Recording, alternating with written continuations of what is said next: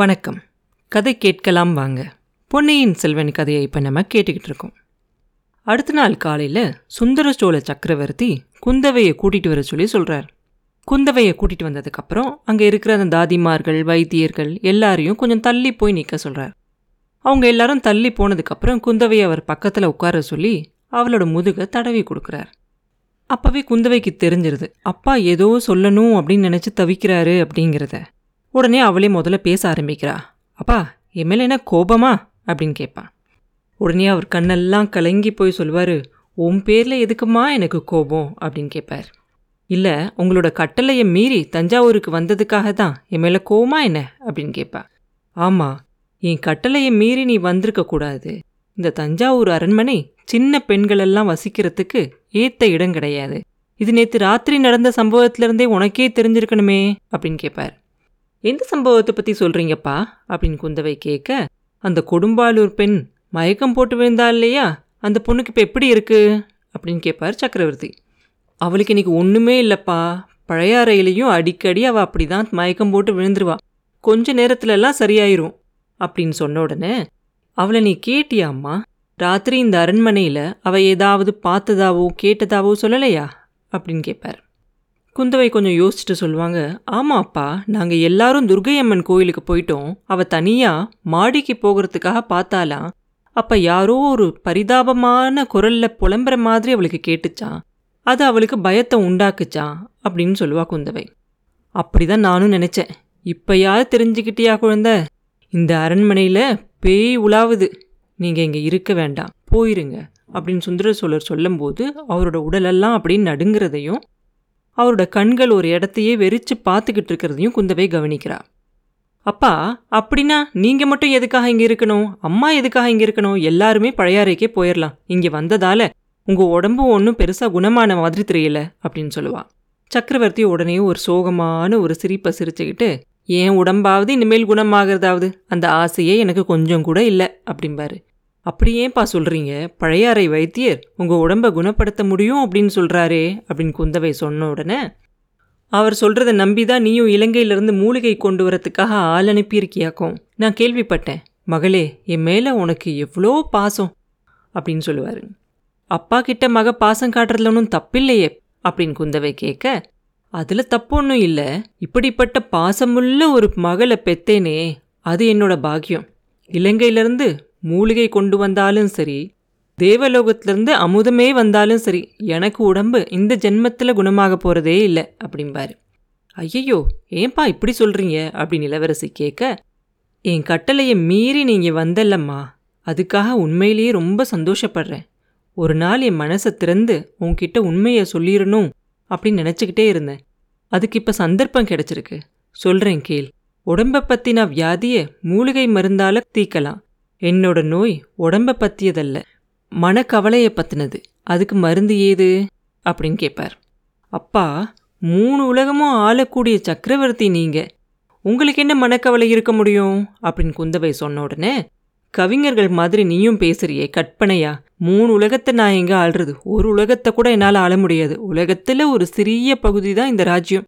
இந்த பாரத்தையே என்னால் சுமக்க முடியல. அப்படின்னு அவர் சொல்ல நீங்க ஏன்பா சுமக்கணும்? ராஜ்யபாரத்தை சுமக்கிறதுக்கு தான் உங்களுக்கு மணிமணியா ரெண்டு பசங்க இருக்காங்களே. ரெண்டும் சிங்க குட்டிகள் வீராதி வீரர்கள். எப்படிப்பட்ட பாரத்தையும் தாங்குவாங்க அப்படின்னு குந்தவை சொல்ல மகளே அதை நினைச்சாதான் எனக்கு ரொம்ப பயமா இருக்கு. உன்னோட ரெண்டு சகோதரர்களுமே இணையில்லாத வீரர்கள் தான். உன்ன மாதிரி தான் அவங்களையும் கண்ணுக்கு கண்ணா வளர்த்தேன். அவங்களுக்கு இந்த ராஜ்யத்தை கொடுத்தா அதனால நான் நன்மை செய்வேனா அப்படின்னு எனக்கு ஒரு சந்தேகமாக இருக்கு. ராஜ்யத்தோட சேர்ந்து ஒரு பெரிய சாபக்கேட்டையும் சேர்த்து அவங்க கிட்ட கொடுத்துருவேனோ? அப்படின்னு அவர் சொன்ன உடனே அப்படி என்ன சாபக்கேடு இருக்க முடியும் இந்த ராஜ்யத்துக்கு? புறாவுக்காக சதைய கொடுத்த சிபியும் கண்ணுக்குட்டிக்காக மகனையே கொடுத்த மனுநீதி சோழரும் நம்ம குலத்தோட முன்னோர்கள் கரிகால் வளவரும் பெருநட்கிள்ளியும் இந்த ராஜ்யத்தை ஆண்டவங்கள் இந்த மாதிரி வீராதி வீரர்கள்லாம் இருந்த இந்த ராஜ்யத்துக்கு அப்படி என்ன சாபக்கேடு இருக்க முடியும்? அப்பா நீங்க ஏதோ மன பிரம்மையில் இருக்கீங்க. இந்த தஞ்சாவூர் கோட்டையை விட்டு இப்போவே புறப்பட்டு வாங்க அப்படின்னு சொல்லிட்டு இருக்கும்போதே அவர் சொல்லுவார். நான் இங்கிருந்து புறப்பட்டா அடுத்த கணம் என்ன ஆகும் அப்படிங்கிறது உனக்கு தெரியுமா? அழகான பழையாறைய விட்டுட்டு இந்த தஞ்சாவூர் கோட்டையான சிறையில் நான் சந்தோஷமாக இருக்கேன் நான் நினச்சிக்கிட்டு இருக்கேன். குந்தவை நான் இங்கே இருக்கிறதுனால இந்த சோழ நாடு சின்னா பின்னம் ஆகாமல் காப்பாற்றிக்கிட்டு இருக்கேன். நேற்றுக்கு ராத்திரி நாடகம் நடந்துச்சுல்ல? அப்போ அங்கே என்ன நடந்துச்சு அப்படிங்கிறத யோசிச்சு பாரு. நிலா மாடத்தில் இருந்து நானும் எல்லாத்தையும் கவனிச்சுக்கிட்டு தான் இருந்தேன்.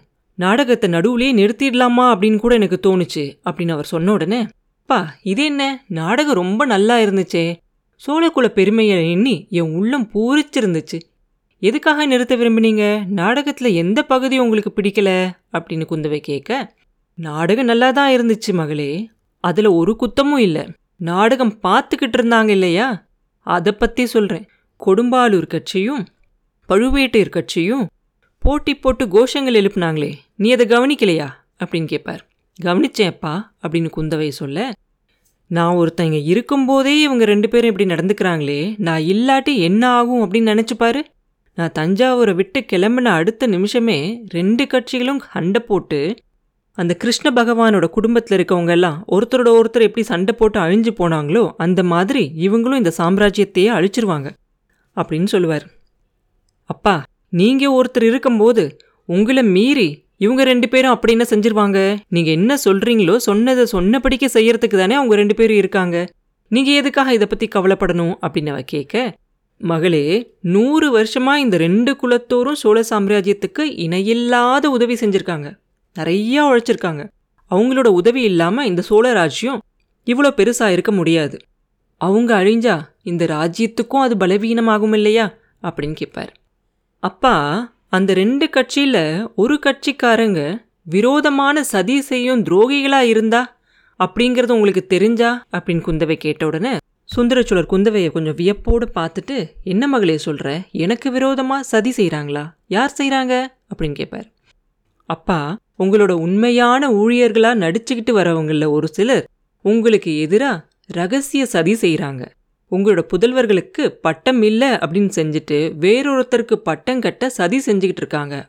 அப்படின்னு குந்தவை சொன்ன உடனே யாருக்கு? யாருக்கு மகளே? உன் சகோதரர்களுக்கு பட்டம் இல்லை அப்படின்னாக்க வேற யாருக்கு பட்டம் கட்ட பார்க்குறாங்க அப்படின்னு சுந்தர சோழ சக்கரவர்த்தி கொஞ்சம் பரபரப்பாக கேட்பார் குந்தவை கொஞ்சம் மெதுவான குரல்ல தப்பா மதுராந்தகனுக்கு அப்பா. நீங்க நோய் படுக்கையில படுத்திருக்கும் போது இவங்க இப்படி பயங்கரமான துரோகத்தை செய்கிறாங்க அப்படின்னு சொல்லுவா. உடனே சுந்தரச்சோழ சக்கரவர்த்தி இன்னும் கொஞ்சம் நிமிர்ந்து உட்காந்து ஆஹா அவங்களோட முயற்சி மட்டும் பழிச்சா எவ்வளோ நல்லா இருக்கும் அப்படிம்பார். குந்தவைக்கு அப்படியே தூக்கி வாரி போடும். அப்பா இது என்ன? உங்க பசங்களுக்கு நீங்களே துரோகி ஆயிருவீங்க போல இருக்கே அப்படின்னு கேட்பா. இல்லை என் பசங்களுக்கே நான் சத்ரு இல்லை. அவங்களுக்கு நல்லது செய்ய தான் நான் விரும்புறேன். இந்த சாபக்கேடு உள்ள இந்த ராஜ்யம் அவங்களுக்கு வேண்டவே வேண்டாம். மதுராந்தகன் மட்டும் சம்மதிச்சா? அப்படிம்பாரு. தப்பா சம்மதிக்கிறதுக்கு என்ன இருக்கு? திவ்யமாக சம்மதிப்பார். நாளைக்கே பட்டம் கட்டிக்கிறதுக்கு அவர் தயாராக இருக்கார். அந்த மாதிரி நீங்கள் செய்ய போறீங்களா? என் அண்ணன்கிட்ட சம்மதம் கேட்க வேண்டாமா? அப்படின்னு குந்தவை கேட்பான் ஆமாம் ஆதித்த கரிகாலனை கேட்க வேண்டியது தான் அவனை கேட்டால் மட்டும் போதாது உன் பெரிய பாட்டியும் சம்மதிக்கணும் இல்லையா? அப்படிம்பாரு. பையனுக்கு பட்டம் கட்டினா அம்மா வேண்டாம் நான் சொல்ல போகிறாங்க அப்படின்னு குந்தவை சொன்ன உடனே ஏன் சொல்ல மாட்டாங்க? உன் பெரிய பாட்டியோட இத்தனை நாள் பழகியும் அவங்கள நீ புரிஞ்சுக்கவே இல்லையா? செம்பியன் மாதேவியோட வற்புறுத்தலால தான் நான் அன்னைக்கு சிம்மாசனம் ஏறினேன். ஆதித்தனுக்கும் இளவரசு பட்டம் கட்டினேன். குந்தவை உன் பெரிய பாட்டிக்கு உன் மேல ரொம்ப அன்பு. நீ அவங்க கிட்ட கொஞ்சம் நயமா பேசி மதுராந்தகனுக்கு பட்டம் கட்டுறதுக்கு சம்மதம் வாங்கிரு அப்படின்பாரு. குந்தவை உடனே திகச்சு போய் என்ன பேசுறதுனே தெரியாம பேசாம இருப்பான் அதுக்கப்புறம் காஞ்சிக்கு போ. அங்கே உன் அண்ணன் ஆதித்த கரிகாலன் கிட்ட சொல்லி இந்த சாபக்கேடு வாய்ந்த இந்த ராஜ்யம் எனக்கு வேண்டாம் அப்படின்னு அவனே சொல்கிற மாதிரி செஞ்சிரு. மதுராந்தகனுக்கே பட்டம் கட்டிடுவோம் அதுக்கப்புறம் நம்ம எல்லாரும் இந்த சாபம் நீங்கி நிம்மதியாக இருக்கலாம் அப்படின்பார் சக்கரவர்த்தி. அப்பா அடிக்கடி சாபம் சாபம்னு சொல்லிக்கிட்டே இருக்கீங்களே என்ன சாபத்தை சொல்கிறீங்க அப்படின்னு கேட்பா குந்தவை. மகளே பூர்வ ஜென்மம் அப்படின்னு சொல்கிறாங்கல்ல அதிலெல்லாம் உனக்கு நம்பிக்கை உண்டா? அந்த கடவுள் பத்து அவதாரங்கள் எடுத்ததா சொல்கிறாங்க இல்லையா? அதே மாதிரி புத்த பகவானும் நிறைய அவதாரங்கள் எடுத்ததாலாம் சொல்கிறாங்க இல்லையா? அதை பற்றிலாம் நீ கேள்விப்பட்டிருக்கியா கதைகளில்? அப்படின்னு அவர் கேட்ட உடனே கதைகளில் கேட்டிருக்கேன்ப்பா அப்படின்னு சொல்லுவா. கடவுளுக்கே அந்த மாதிரியான அவதாரங்கள்லாம் இருக்கும்போது சாதாரண மனுஷங்களுக்கு மாத்திரம் முற்பிறவி இல்லாமலா இருக்கும் அப்படின்னு அவர் கேட்குறாரு கேட்ட உடனே குந்தவை இருக்கலாம்ப்பா அப்படின்னு சொல்கிறா சில சமயம் எனக்கும் பூர்வ ஜென்ம நினைவுகளெல்லாம் வருது. அதை பற்றி நான் இதுவரைக்கும் யார்கிட்டேயும் சொன்னதே இல்லை. நான் சொன்னாலும் அதை யாரும் நம்பவும் மாட்டாங்க புரிஞ்சுக்கவும் மாட்டாங்க. எனக்கு உடம்புல இருக்க நோயோட சேர்த்து சித்த பிரம்மையும் பிடிச்சிருக்கதா சொல்லுவாங்க. வைத்தியர்களை கூட்டிட்டு வரதோட நிறுத்தாம மந்திரவாதிகளையும் கூட்டிட்டு வந்து என்னை தொந்தரவு செய்வாங்க அப்படின்னு சக்கரவர்த்தி சொன்ன உடனே ஆமாப்பா இப்பவே அப்படிதான் நிறைய பேர் சொல்லிக்கிறாங்க. மருந்தால மட்டும் உங்க நோய் தீராது மந்திரவாதிகளையும் கூட்டிகிட்டு வரணும் அப்படின்னு சொல்லிக்கிட்டு இருக்காங்க அப்படின்னு குந்தவை சொல்லும் போதே பாத்தியா நீ அப்படியெல்லாம் நினைக்க மாட்டேன். நான் சொல்கிறத கேட்டுட்டு நீ சிரிக்கவும் மாட்ட அப்படின்னு சொல்லுவார் சக்கரவர்த்தி. கேட்கணுமாப்பா உங்களோட மனசு எவ்வளோ நொந்திருக்கு அப்படிங்கிறது எனக்கு தெரியாதா? உங்களை பார்த்து நான் சிரிப்பேனா?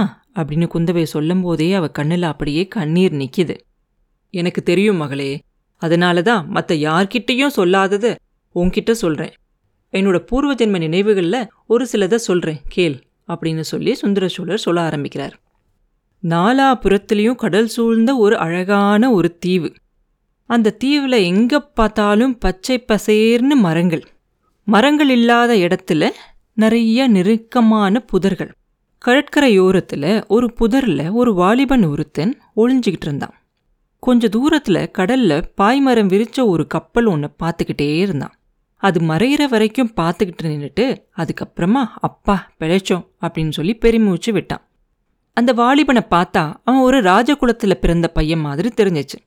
ஆனால் அவனுக்கு ராஜ்ய உரிமை கிடையாது. ராஜ்யம் ஆள்ற ஆசையும் அவனுக்கு கிடையாது. அவனோட அப்பாவுக்கு முன்னாடி பிறந்தவங்க இன்னும் ரெண்டு சகோதரர்கள் இருந்தாங்க. அதனால் ராஜ்யம் ஆள்றதை பற்றி அவன் கனவுலையும் நினைக்கல.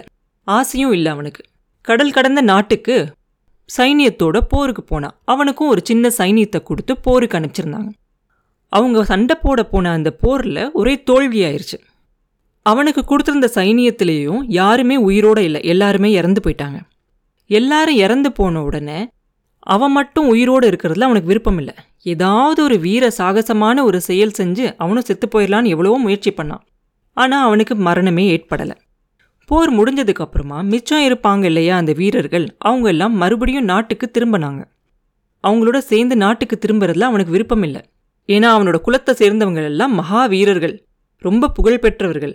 அந்த புகழுக்கு அவனால் ஒரு கெட்ட பேர் வரும் அப்படின்னு அவன் நினைச்சான். அதனால் அந்த வீரர்கள்லாம் திரும்பி கப்பலில் போயிட்டு இருக்கும்போது இவன் மட்டும் அந்த கப்பல் பக்கத்தில் கொஞ்சம் தூரத்தில் ஒரு தீவு தெரிஞ்ச உடனே அந்த கப்பல்லேருந்து கீழே தண்ணியில் குதிச்சு நீந்தி அந்த தீவுக்கு வந்துடுறான். வந்து அந்த புதரில் ஒழிஞ்சிட்ருக்கான் அந்த கப்பல் கண்ணு கெட்டின தூரத்துலேருந்து மறையிற வரைக்கும் காத்துக்கிட்டு இருந்து அது போனதுக்கப்புறமா அங்கேருந்து எந்திரிக்கிறான். அதுக்கப்புறமா அங்கேருந்து எந்திரிச்சு போய் ஒரு மரத்து மேலே ஏறி அதோட ஒரு அடி கிளையில் உட்காந்துக்கிட்டு சுற்றியும் முத்திலையும் பார்க்குறான் அந்த தீவோட அழகு அவனோட மனசு அப்படியே கவர்ந்துருது. ஆனால் அந்த தீவில் மனுஷங்களே இல்லாத மாதிரி அவனுக்கு தோணுது. அது அவனுக்கு இன்னும் ஒரு பெரிய குறையா தெரியல. அவனுக்கு இன்னும் ரொம்ப சந்தோஷமாயிருது. அந்த மரக்கிளையிலேயே அப்படியே சாஞ்சு உட்காந்துக்கிட்டு பகல் கனவு கண்டுகிட்டு இருந்தான். திடீர்னு ஒரு மனுஷ குரல் அதுவும் ஒரு பெண்ணோட குரல் ஒரு கூச்சல் கேட்டுச்சு. திரும்பி பார்த்தா ஒரு இளம் பெண் ஒருத்தி கத்திக்கிட்டே ஓடிக்கிட்டு இருக்கா. அவள் பின்னாடியே ஒரு கரடி அவளை துரத்திக்கிட்டு இருக்கு. அங்கேருந்து அந்த வாலிபன் பார்த்துக்கிட்டு இருக்க இருக்க அந்த கரடி வந்து அந்த பெண்ணை ரொம்ப நெருங்கிடுது என்ன பண்ணுறதுன்னு யோசிச்சு அடுத்த நிமிஷமே அந்த மரக்கிளையிலேருந்து கீழே குதிக்கிறான். அந்த மரத்தில் சாய்ச்சி வச்சுருந்தான் இல்லையா அவனோட வேலை? அந்த வேலை எடுத்து அந்த கரடியை குறிப்பாக்குறான் அவன் குறிப்பாக்கும் போது அந்த கரடி அந்த பெண்ணை ரொம்ப கிட்ட போய் அதை கையை வச்சு அந்த பெண்ணோட கழுத்தை நெருக்க போகுது. அதே சமயத்தில் இந்த வாலிபனும் அந்த வேலை தூக்கி போடுறான். வேலை சரியாக போய் அந்த கரடி மேலே போய் குத்திடுது குத்துன உடனே அந்த கரடிக்கு காயம் பட்டுருது. காயம்பட்ட கரடி சும்மா விடுமா? திரும்பி பார்த்து இந்த வாலிபன் தான் இந்த வேலையில் எரிஞ்சான் அப்படின்னு சொல்லி இந்த வாலிபனை துரத்திக்கிட்டு வருது அந்த கரடி. இந்த வாலிபன் அந்த கரடியோட துவண்ட யுத்தம் நடத்தி அதுலேருந்து ஜெயிச்சிடுறான். கரடியை கொன்னுடுறான். கொன்னுட்டு சுத்திலையும் முத்திலையும் பார்க்குறான். யாரை பார்க்குறான்? யாரை தேடுறான்? அந்த பெண்ணை தான் தேடுறான். எங்கே போனா அந்த பொண்ணு அப்படின்னு தேடுறான். அப்புறம் திரும்பி பார்த்தா கொஞ்சம் தூரத்தில் ஒரு தென்னை மரம் அப்படியே வளைஞ்சிருக்கு. அந்த வளைஞ்சிருக்க தென்னை மரத்தில் போய் சாஞ்சுக்கிட்டு ஒய்யாரமாக நிற்கிறான் அந்த பொண்ணு. அந்த பொண்ணு காட்டில் வளர்ந்த ஒரு பொண்ணு. அவளுக்கு உலக நாகரிகம் தெரியாது அப்படிங்கிறது அவளோட உடையிலிருந்தும் அவன் நிற்கிற தோரணையிலிருந்தும் தெரிஞ்சுக்கிறான் அந்த வாலிபன். ஆனால் அழகு அப்படின்னு சொன்னால் இப்படி தான் இருக்கணும் அப்படிங்கிற மாதிரி அவ்வளோ அழகாக இருக்கா அந்த பொண்ணு. அவள் அந்த தென்னை மரத்தில் சாஞ்சிருக்கிறத பார்த்தா அப்படியே ஒரு சித்திரம் வரைஞ்ச மாதிரி இருக்கு அவனுக்கு. நிச்சயமாக இந்த உலகத்தில் இவ்வளோ அழகான ஒரு பெண் இருக்கவே முடியாது அப்படின்னு அவனுக்கு தோணுது. சரின்னு இந்த பெண் பக்கத்தில் நடந்து போகிறான் நம்ம பக்கத்தில் போகும்போது இவன் கண்டிப்பாக மறைஞ்சு போயிடுவா அப்படின்னு நினச்சிக்கிட்டே போகிறான் ஆனால் இவன் கிட்ட போயும் கூட அந்த பெண் மறைஞ்சு போகலை. அதுக்கு பதிலாக அங்கேருந்து ஓடி போயிடுறான். அவளை தொடர்ந்து இவனும் கொஞ்சம் தூரம் ஓடுறான். கொஞ்சம் தூரத்துக்கு மேலே இவனால் அவளை துரத்திக்கிட்டு போக முடியல. நின்றுறான் ஏற்கனவே எல்லாம் சண்டெல்லாம் போட்டதுனால ரொம்ப களைப்பாக இருந்தாலும் நின்றுறான் அப்படியே இருந்தாலும் ஒரு பெண்ணை தொடர்ந்து ஓடுறது வந்து அநாகரிகமான ஒரு விஷயம். ஒரு மான் மாதிரி ஓடுற இந்த பெண்ணை நம்மளால் பிடிக்க முடியாது அப்படின்னு சொல்லி விட்டுட்டு திருப்பி கடற்கரையை பார்த்து போகிறான் அங்கே இருக்கிற அந்த வெண் மணலில் போய் படுத்துக்கிட்டு கொஞ்ச நேரம் ஓய்வு எடுக்கிறான். இந்த சின்ன தீவில் அந்த பெண் எங்கே போயிட போகிறா எப்படியும் இன்னொரு நாள் பார்த்துக்கலாம் அப்படின்னு நினச்சிக்கிட்டு இருக்கப்பவே மறுபடியும் அந்த பெண் வரா. அவள் வரும்போது அவள் கூடவே ஒரு வயசானவரையும் கூட கூட்டிகிட்டு வரா. அவரை கூட்டிகிட்டு வந்தோன்னே தான் அவளுக்கு அவனுக்கு தெரியுது. அவர் வந்து ஒரு கரையர் அதாவது மீன் பிடிக்கிறவர். ம், அந்த வயசானவர் மூலமாக அவனுக்கு ஒரு உண்மை தெரியுது. ஒரு முக்கியமான உண்மை தெரியுது. அது என்ன அப்படின்னாக்க அந்த பெண் வந்து சரியான சமயத்தில் அவனோட உயிரை காப்பாத்தியிருக்கா அப்படிங்கிறது அவனுக்கு தெரியுது. ஏன்னா அவன் அந்த மரத்தில் அந்த மரக்கிளையில் உட்காந்துருந்தான் இல்லையா? அப்போ ஒரு கரடி வந்து அவனுக்கு பின்புறமாக வந்து அவனை பார்த்துட்டு அவனுக்கு தெரியாமல் சத்தமே செய்யாமல் அந்த கரடி அந்த மரத்தில் ஏறிச்சான். அவன் பின்னாடி பக்கம் வந்து அவனை தாக்குறதுக்காக. இதெல்லாம் அந்த பொண்ணு பார்த்துக்கிட்டே இருந்தா. கரடியை வேறு திசையில் இழுக்கிறதுக்காக அந்த வாலிபனை எச்சரிக்கை செய்கிறதுக்காகவும் அவன் அந்த மாதிரி சத்தம் போட்டாலாம். கரடி மரத்து மேலே ஏறதை விட்டுட்டு அவளை தொடர்ந்து ஓட ஆரம்பிச்சிச்சான். இதை கேட்டதும் அந்த வாலிபனுக்கு எப்படி இருந்திருக்கும் அப்படின்னு சொல்லணுமா? அவனை காப்பாத்தின அந்த பொண்ணுக்கு அவன் நன்றியை சொல்கிறான் ஆனால் அவளும் ஒரு வார்த்தை கூட பேச மாட்டேங்கிறா. என்னதான் அவன் பேசினாலும் அவன் பேசுறதுக்கெல்லாம் அந்த வயசானவர் தான் பதில் சொல்கிறார் அதுக்கான காரணத்தையும் கொஞ்ச நேரத்திலே தெரிஞ்சுக்கிறான். அந்த பெண்ணுக்கு வாய் பேச முடியாது. அவள் ஒரு ஊமைங்கிறத தெரிஞ்சுக்கிறான். அது மட்டும் இல்லாமல் அவளுக்கு காதும் கேட்காது. அவள் ஒரு செவிடும் கூட. வாயால சொல்ல முடியாத அற்புதமான உண்மைகளையும் அந்தரங்க ரகசியங்களையும் அவரோட கண்ணே எல்லாத்தையும் அவனுக்கு தெரிவுபடுத்தும். அந்த நயன பாஷையும் அவனுக்கு ரொம்ப பிடிச்சிருக்கும். அதே மாதிரி காது கேட்காததுக்கு ஈடா அவளோட நாசியோட உணர்ச்சி அதிசயமான சக்தி வாய்ந்ததா இருந்துச்சு. அந்த அடர்ந்த காட்டுக்கு நடுவுல ரொம்ப தூரத்துல மறைந்திருக்கக்கூடிய அந்த காட்டு மிருகம் என்ன அப்படிங்கிறத அவ வாசனையை வச்சே கண்டுபிடிச்சிருவா. ஆனா இதெல்லாம் எதுக்கு? ரெண்டு இதயங்கள் ஒன்று சேர்ந்துட்டா மற்ற புலன்களை பற்றி என்ன கவலை? அந்த வாலிபனுக்கு அந்த தீவு சொர்க்க பூமியாகவே தோணுச்சு. நாட்கள் மாதங்கள் வருஷங்கள் இந்த மாதிரி போய்கிட்டே இருந்துச்சு. எத்தனை நாள் ஆச்சு இல்லை எவ்வளோ வருஷம் ஆச்சு அப்படிங்கிறது அவன் கணக்கு பார்க்கவே இல்லை. மறந்தே போயிட்டான். அந்த வாலிபனோட அந்த சொர்க்க வாழ்விற்கு திடீர்னு ஒரு நாள் ஒரு முடிவு வந்துச்சு. கப்பல் ஒன்று அந்த தீவு பக்கத்தில் வந்துச்சு. அதிலிருந்து படகும் கட்டுமரங்களும் நிறைய இறங்கி வந்துச்சு. அவங்க யாரு அப்படிங்கிறத பார்க்கறதுக்காக அந்த வாலிபன் அங்கே பக்கத்தில் போனானான் அவனை தேடிக்கிட்டு தான் அவங்க வந்திருக்காங்க அப்படிங்கிறத தெரிஞ்சுக்கிட்டான். அவனோட நாட்டில் எதிர்பாராத நிகழ்ச்சிகள் நிறைய நடந்திருக்கு. அவனோட அப்பாவுக்கு மூத்த சகோதரர்களாக இருந்த ரெண்டு பேருமே இறந்து போயிட்டாங்க.